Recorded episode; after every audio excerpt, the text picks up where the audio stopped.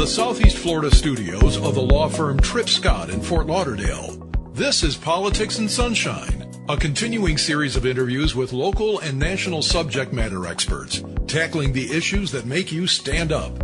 In this episode, Tripp Scott CEO Ed Pozzuoli talks to Texas Congressman Lance Gooden. Here's your host, Ed Pozzuoli.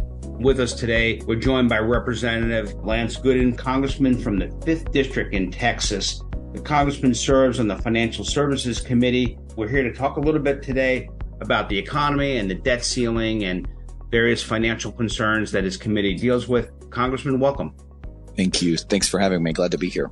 Can you give our listeners an update on the discussions around the debt ceiling? Yes, uh, in fact, I spoke with uh, Speaker McCarthy about this just yesterday. I, I don't know if uh, how much you're following it, but McCarthy, Mitch McConnell, Chuck Schumer, and Joe Biden all met together, and the meeting ended basically without a deal. But I think um, with the realization that Democrats are going to have to come to the table with something.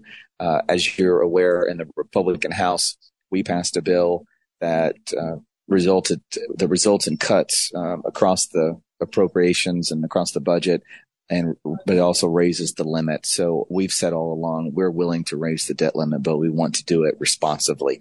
So we support a responsible debt limit increase. Democrats have wanted a clean reauthorization with no cuts, no negotiations, and so uh, President Biden has refused to meet with McCarthy until just this week. Uh, Janet Yellen, uh, Treasury Secretary, said that on the first of June we will be unable to uh, continue paying our obligations as a nation. So June 1st has kind of been the drop dead date. Um, in the last three days, though, uh, staff members representing each of the gentlemen I just mentioned have been meeting. And I think they'll probably come up with some kind of a plan in the end. You know, um, Democrats are going to want to say that they've won on this, but in fact, the, the they think they've already lost just by meeting with McCarthy and agreeing to talk uh, some kind of cuts. But I think what we'll end up seeing is a deal that uh, Joe Biden gets behind that probably does something along the lines of claws back the unspent COVID funds. Uh, I believe there's 50 plus billion uh, dollars in that. Um, there'll be a, few other cuts that moderate Democrats can support and that Joe Biden uh, will be very um, hard pressed to say no to and then I believe we'll we'll have a deal. I hope it will be before June first, uh, but the House is not in session the week after Memorial Day, and so it wouldn't surprise me if Janet Yellen comes out and magically says that we actually have until June 10th or June 15th to get a deal done. Uh, but I do suspect it will get done. I suspect there will be some kind of cuts. They won't be major, uh, but they'll be significant, and um, everyone will come together and we'll get this done part of the cuts that the House, the Republican House, has been asking for is simply a clawback on the monies that have yet to be spent on COVID relief? Well, there's a whole a whole lot of cuts yeah. in in what we passed. Isn't that significant though? It, it, it is, but we also um, we also realize that we're not going to get everything we want, and so we've uh, we've been pretty reasonable in that sense. We know that there are some things um, that Democrats will absolutely not go for. Um, they're not going to go for any cuts to the uh, their quote debt uh, inflation reduction plan. And you remember they passed that last year.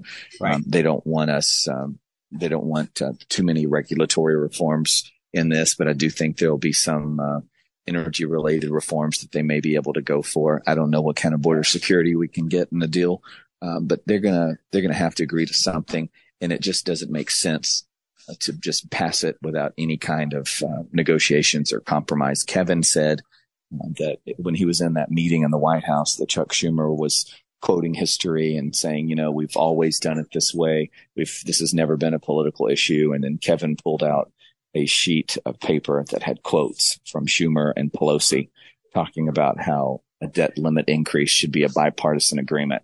And so he used their quotes against them over the last 15 years and the room got quiet. So I uh, I think Democrats uh, have their backs up against a wall, and they know that uh, Republicans are not going to vote for a clean reauthorization. And it's really it's difficult for Democrats to make a case that we should still have billions of dollars of COVID funds that are unspent sitting in a bank account when they've made declarations that the COVID pandemic is over. It seems to me that at the very least, the House Republicans are trying to bring some fiscal sanity to the process as opposed to just writing the blank check every time. And that seems to me the position of this.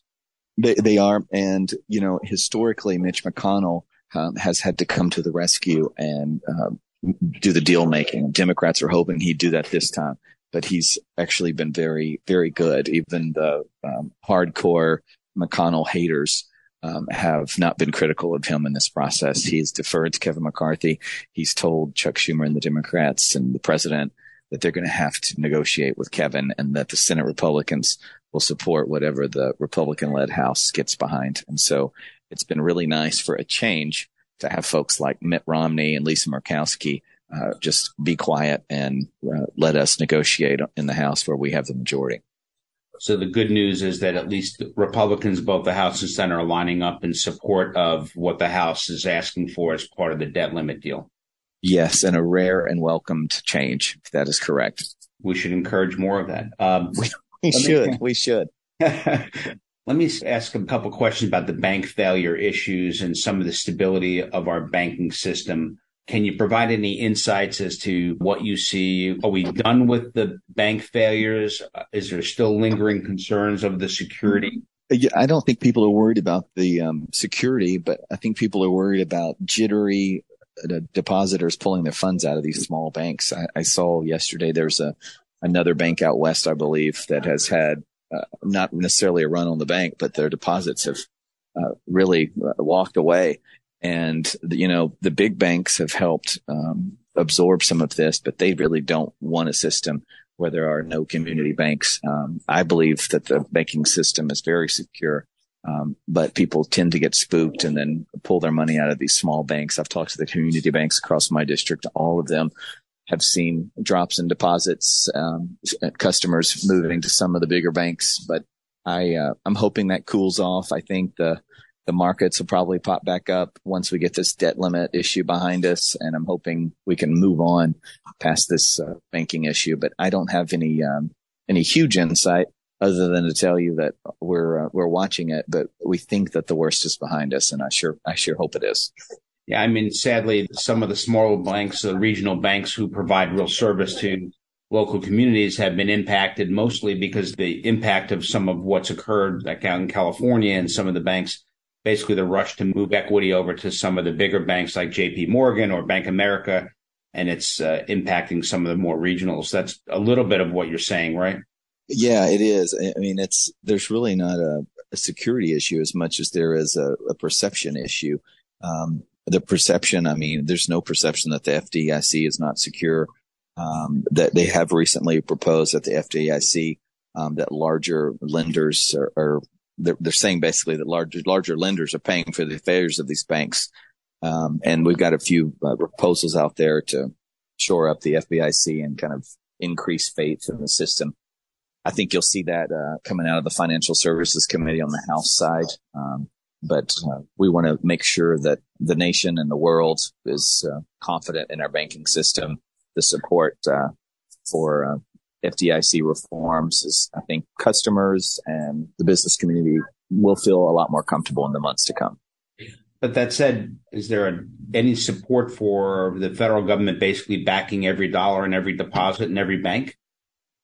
I I don't think that you're going to see support over that FDIC limit right now. I, I don't think the Biden administration or even Republicans, um, whatever your ideological line is, uh, is there. The support is there to uh, send a message that uh, if you fail, we'll rescue you. Um, I, I, realize that's that message has been sent with a few of these failures, but uh, there have to be rules followed, and uh, there's also this thought among some um, that if a bank is bad, then perhaps it should fail. Um, so uh, to send a message that you're not going to just be rescued for, for bad business, but uh, some of these bank failures are not necessarily uh, because of uh, bad management. Uh, some of it is just jitter- jittery markets and uh, depositors that get spooked. So I think they're trying to find the fine line between that and make decisions accordingly. Right.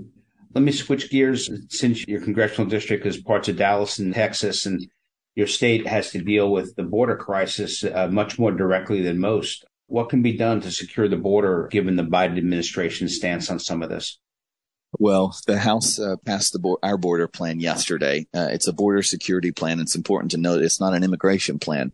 Immigration reform and border security are two very different things. Democrats say we want immigration reform, and Republicans do too. But we can't start talking about immigration reform as long as we have tens of thousands of people pouring across our borders um, without any kind of security. We've got to secure the border, and then we can talk about immigration reform. And the big thing, the big change uh, that we've proposed in the bill that we passed just this week is a reform to the way asylum claims are processed. People, I don't think realize um, that when you come to the border, if you claim asylum, if you say I am here to claim asylum, our border patrol lets you walk across the border. Uh, they make you stand in a line, and then they quote process your asylum claim. And the word process means they take down your information, they give you a hearing date, and then they send you into the country and just expect you to show up for your hearing. We all know that no one shows up for these hearings. They just go into the country and we never see them again. What we on the Republican side have proposed is uh, a return to the Trump days where if you want to claim asylum, then you need to either claim that uh, asylum from the south of the border and await a hearing um, uh, result, a, a resolution uh, on the south side of the border, or if you insist on coming into the country, you you're going to then be detained until your asylum claim is adjudicated. So you get two options under our plan: claim asylum and wait for a decision on the south side of the border, um, or come on in, but you're detained. You're not locked up in prison. You're just detained until that claim is adjudicated. Now, what Democrats are saying is if we do that, we're going to have so many claims that um, nothing's uh, ever, the legitimate asylum seekers won't be processed. What we believe is that once the message is out that you're not going to be able to falsely claim asylum and get into the United States, then we will have less of these claims and legitimate asylum seekers will in fact be processed quicker. Uh, but there's this message around the world and especially uh, from south of our border all the way into South America that our borders are open and that you can just come on up and walk on into the country. And that's true. Uh, and people are claiming asylum. And because they make that claim and there are no, uh, no there are no plans and the facilities are all full, um, to hold people, uh, they're being released into our cities and our communities. They're being flown on aircraft late into the night, and dropped in small cities around the nation. And uh, assuming we continue on this trajectory, the American people are, are all going to be uh, living in border states. You're going to see uh, an influx of immigrants uh, everywhere in the country, no matter where you live. I think your point uh, that border security is a different issue from immigration reform. I think that's a key point. You, you obviously believe we live in Florida. Florida has benefited from legal immigration. Texas has also benefited from legal immigration. So, Congressman, the idea is not to impede upon legal immigration into our country, right? Uh, that is true. Uh, the, the idea is that the illegal immigration has put such a bad taste in the lives of everyday Americans that there is a sour taste on immigration in general. Um, and it has killed a desire for any immigration at all. And I think we need to get back to the days of uh, legal processes. Um, there's also quite a bit of resentment in the Hispanic community in South Texas. Uh, there's a great article about Henry Cuellar. He's a Democrat congressman. It's in Politico this week. And he talks about the resentment that exists among his community of people who came across the border legally. They waited, they applied, and they very much resent um, those who are just uh, walking across and not uh, going through the processes. But what we have uh, now is a huge crisis. And then we've got Democrats saying, uh, that were heartless, that were putting children in danger, that were separating them from their families. I mean, I think it's heartless uh, to enrich the cartels. I think it's heartless uh, to encourage a system uh, whereby parents are bringing their children and giving their life savings to a cartel coyote paid member um, in hopes of getting across the border.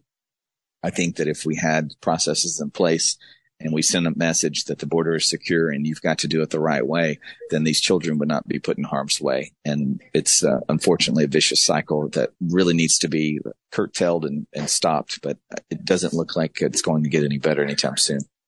I guess when you overload the wagon, you lose focus on being able to deal with legitimate claims for asylum. And that's pretty much right.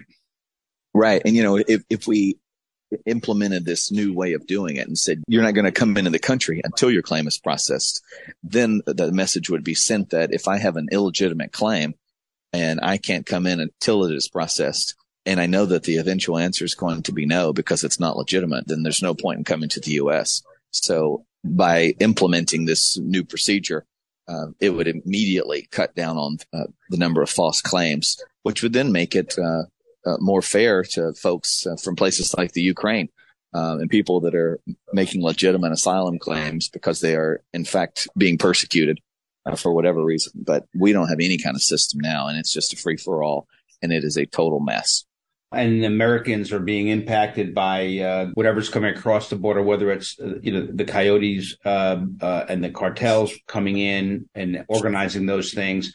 We don't have control of the border; they do, as well as the fact that we have a fentanyl crisis that's been exacerbated by having basically a free for all at the border as well. I'm sure your community and every community in the United States is subject to that, and I think your point about every state really becomes a border state is is one that should be well taken.